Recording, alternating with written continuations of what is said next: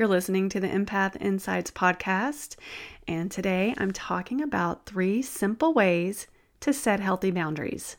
Stay tuned.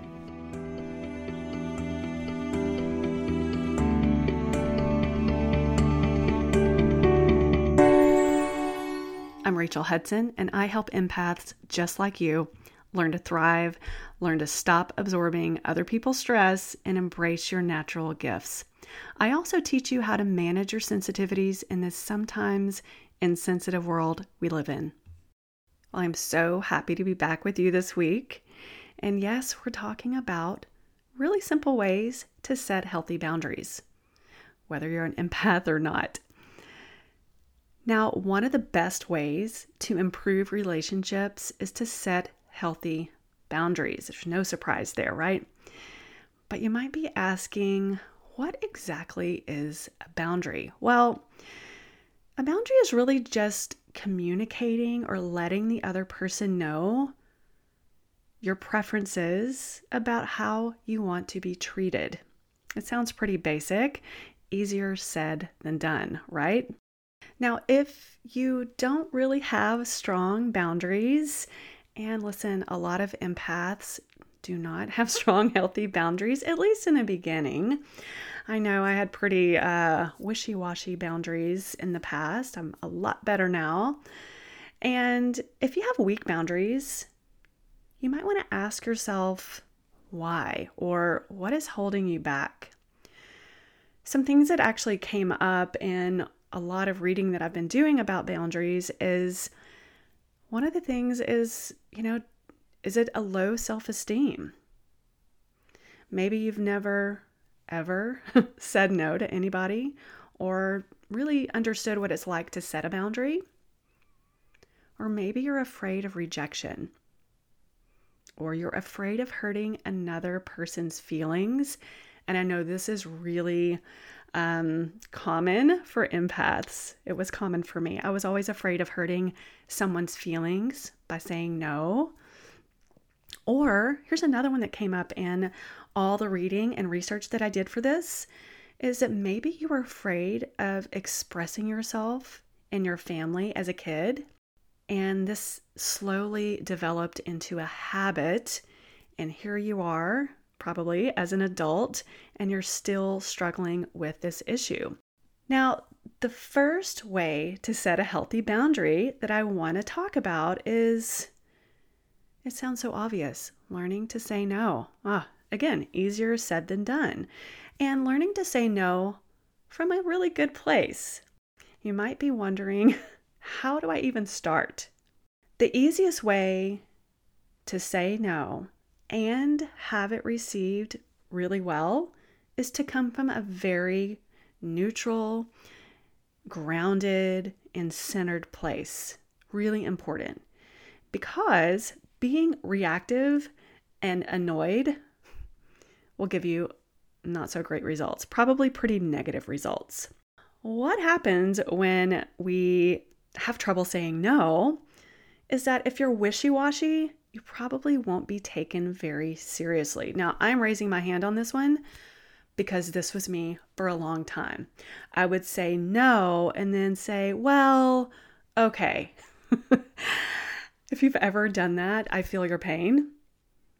Or you might default into the designated victim or doormat, kind of like what we talked about a few minutes ago. Maybe like when you were a kid, you just kind of defaulted into that victim mode of the family or friend group.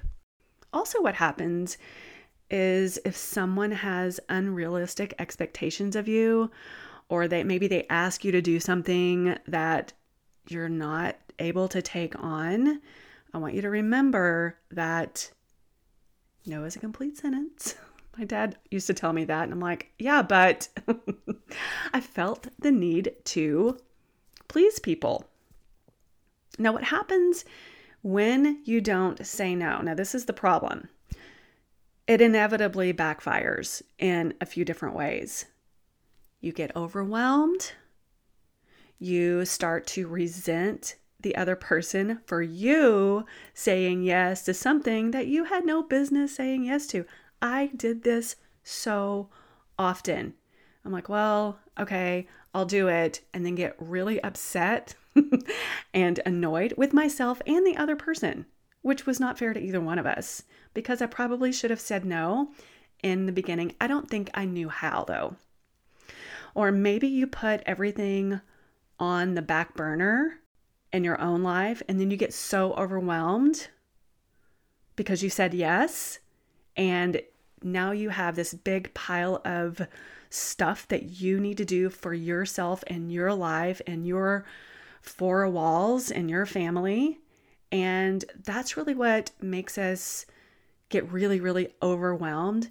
And this does backfire on us. Now, I always like to talk about some solutions here. This is going to be uncomfortable and it takes some practice, but feel the fear. You're going to be scared to do it. You're going to be so afraid of hurting someone's feelings, but set the boundary anyway. You might be wondering how to do this. Well, you you probably want to start with somebody who is easier. Like I never answer my phone, so this doesn't apply to me, but if you still answer your phone and it's a telemarketer, practice not being annoyed, but practice coming from that loving, kind place and learning to say no. You might want to have a script. I did this for a long time because I just couldn't figure out how to do it and I just had to write it down like I have a script when someone asks me to do something that I can't do or I don't want to do. And it was one sentence. Another thing that works is starting with maybe a friend, a very supportive friend who's going to understand what you are trying to establish for yourself in your relationships, and they might be very happy to help.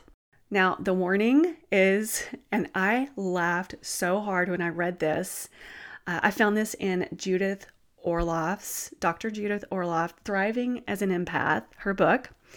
She says, absolutely do not start with your mother. And I just, I laughed so hard because I'm like, okay, yeah, that's probably some great advice. now, with the no, keeping a balance protects you from feeling drained and being drained, and it supports your relationships. It's really a win win. Now, you can practice saying no once a day, even if it feels incredibly uncomfortable. It's just going to take practice. And it will be uncomfortable, especially in the beginning, but that starts to fade away over time. Now, I found some really great advice. I forget where I heard this, but the person who was giving this advice said, You might want to start with your dog. I was like, What? You know what? That is perfect because, listen, I started practicing with my dogs because they are in the room with me right now, so I'm going to have to spell it out for you. They somehow trained me to give them C O O K I E S every time I walked past the you know what jar in the kitchen. And without even realizing it, I was giving them treats all day long. I work from home, I go into the kitchen, I make my tea, I make my coffee. I have, you know, I work from home. We're all together. But as soon as I get up and head in that direction, they're like, oh, she's a sucker. She's going to give us a you know what. So I started practicing with my dogs because they are very persistent, and this gave me a lot of practice. You might want to start with your dog, that might be a good idea for you. And the second way to set a healthy boundary is phone conversations, especially long phone conversations with certain people that tend to exhaust you. Now, think about and notice when there's a good balance between that person who the world stops and the person who calls and talks for hours about their problems. My best friend, Alicia, she lives in Hawaii. We've been best friends for 20 years. We have a hard time connecting due to the time difference a little bit. We both have pretty busy lives, but both of our husbands are like, oh my gosh, the world is just going to have to stop if these two get on the phone. And that phone conversation does not drain either one of us.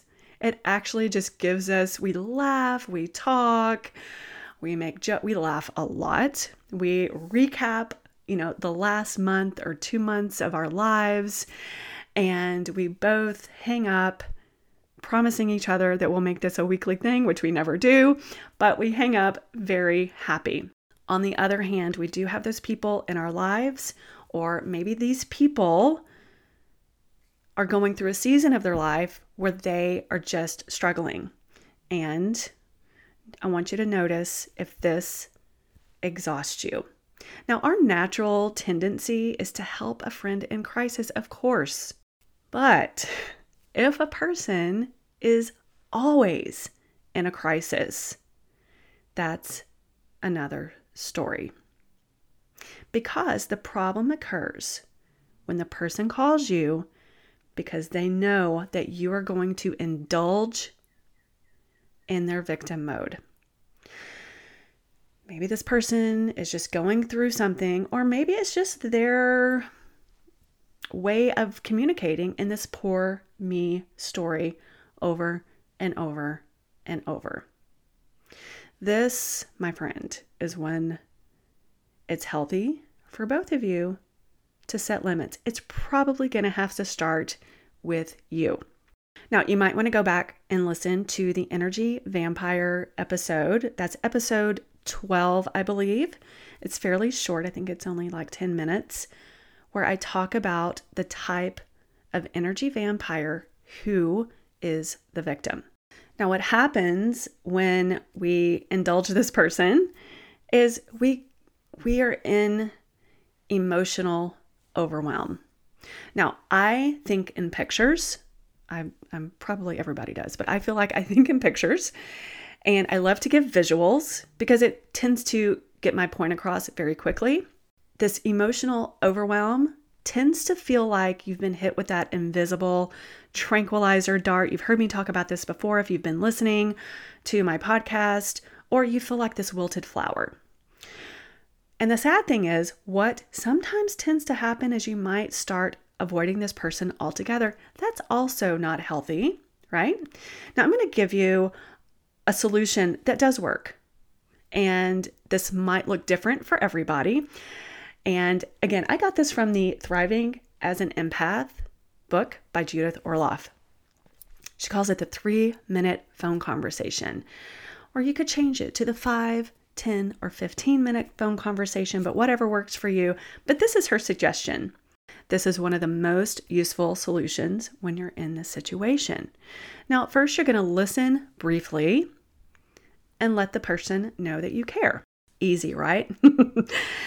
And then you're going to calmly but firmly let them know that unless they're willing to discuss solutions, you can only listen for three minutes or however many minutes that you feel is comfortable for you. And it might even be useful to set a timer if this, especially if this is a pattern. Now, if it gets too overwhelming for you, you might even suggest that they look for therapeutic support. You might suggest they go to therapy to help them work through their particular issue. Now, this might be the thing that they need. Maybe nobody said anything.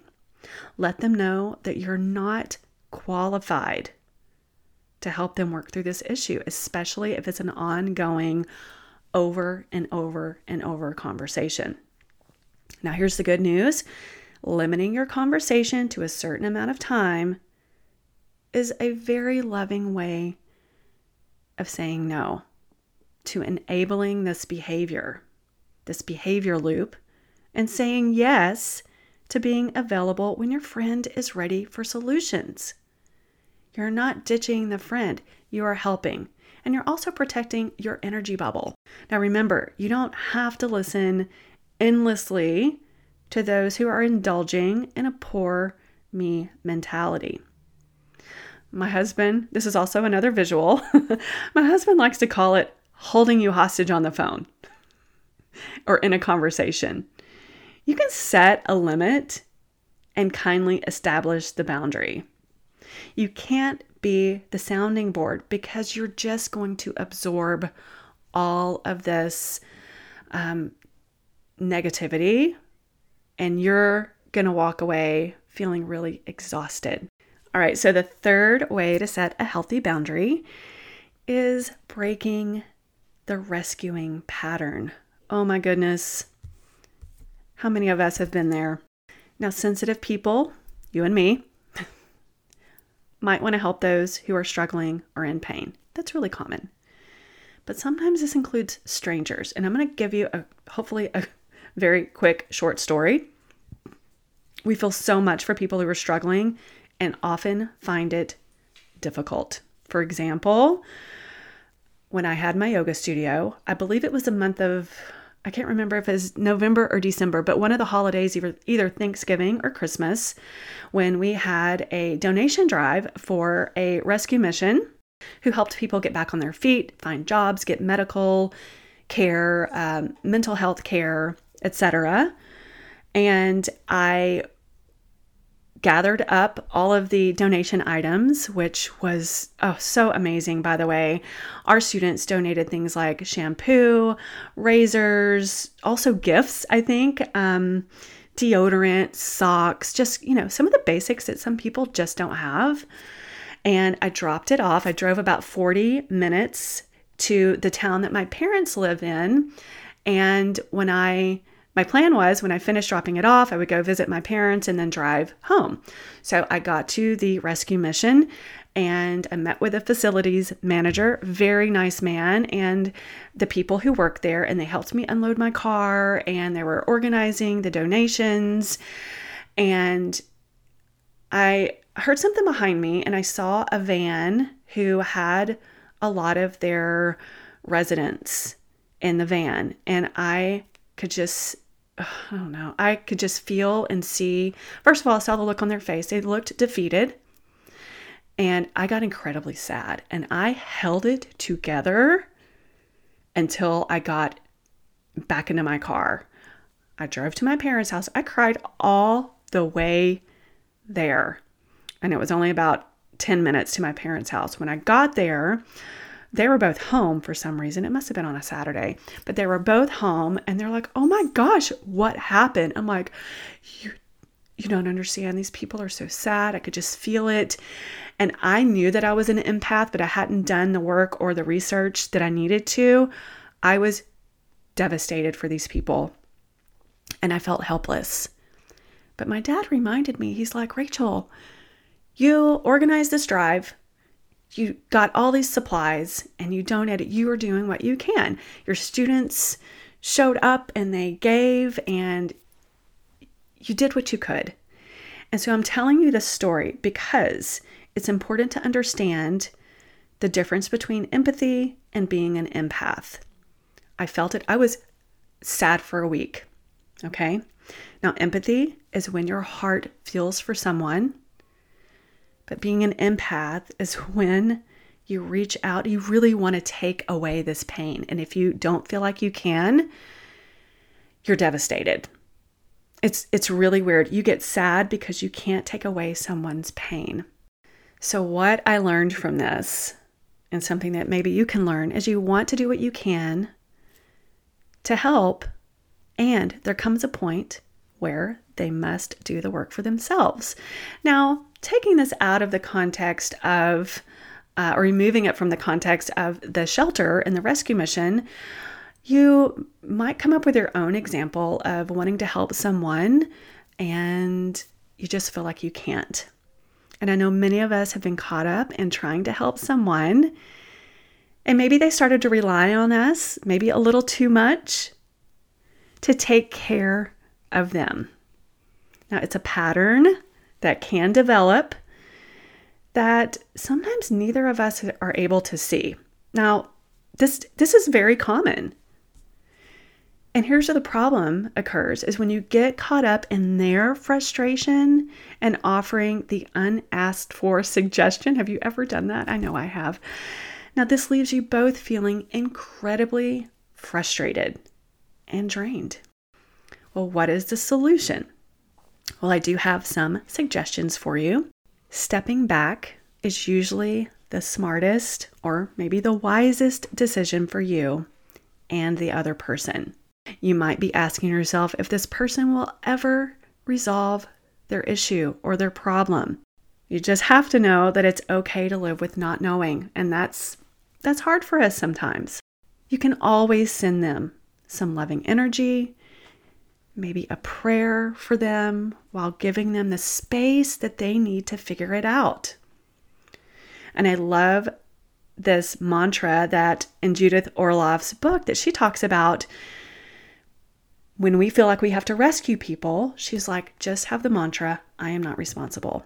I know that sounds, it kind of surprised me, but on a basic level, it is the truth.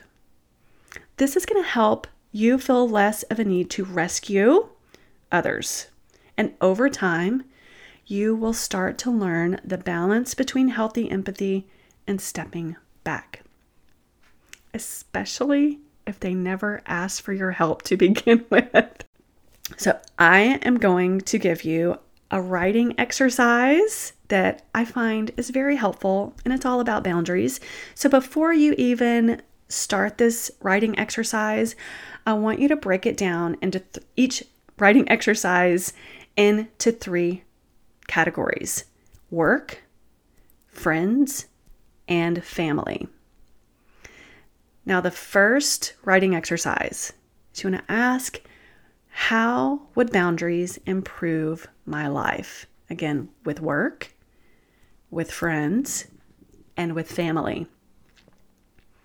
The second writing exercise, this question you want to ask yourself is what stops me from setting boundaries at work, with friends, and or with family? And number 3, how can I show kindness to those around me while establishing and sticking with boundaries at work, with friends, and with family? So, to recap the three simple ways to set healthy boundaries. We've got learning to say no, that's number one. And number two is a, the three minute phone conversation. And number three is work on breaking the rescue pattern. You can start with just one to keep it simple and then move to the next one. And just whichever one feels the most relevant for you in your life. Now, if you're ready to start thriving as an empath, if you're ready to start banishing those energy vampires, I'd love to invite you to work with me one on one. Just go to my website, rachelkhudson.com, and just go to the tab that says Work with Me, and we can schedule a free consultation. Well, I hope you have a wonderful day, and I hope you have a wonderful week. Be kind to yourself, say nice things to yourself and be kind to others. And I'll see you next time. Bye.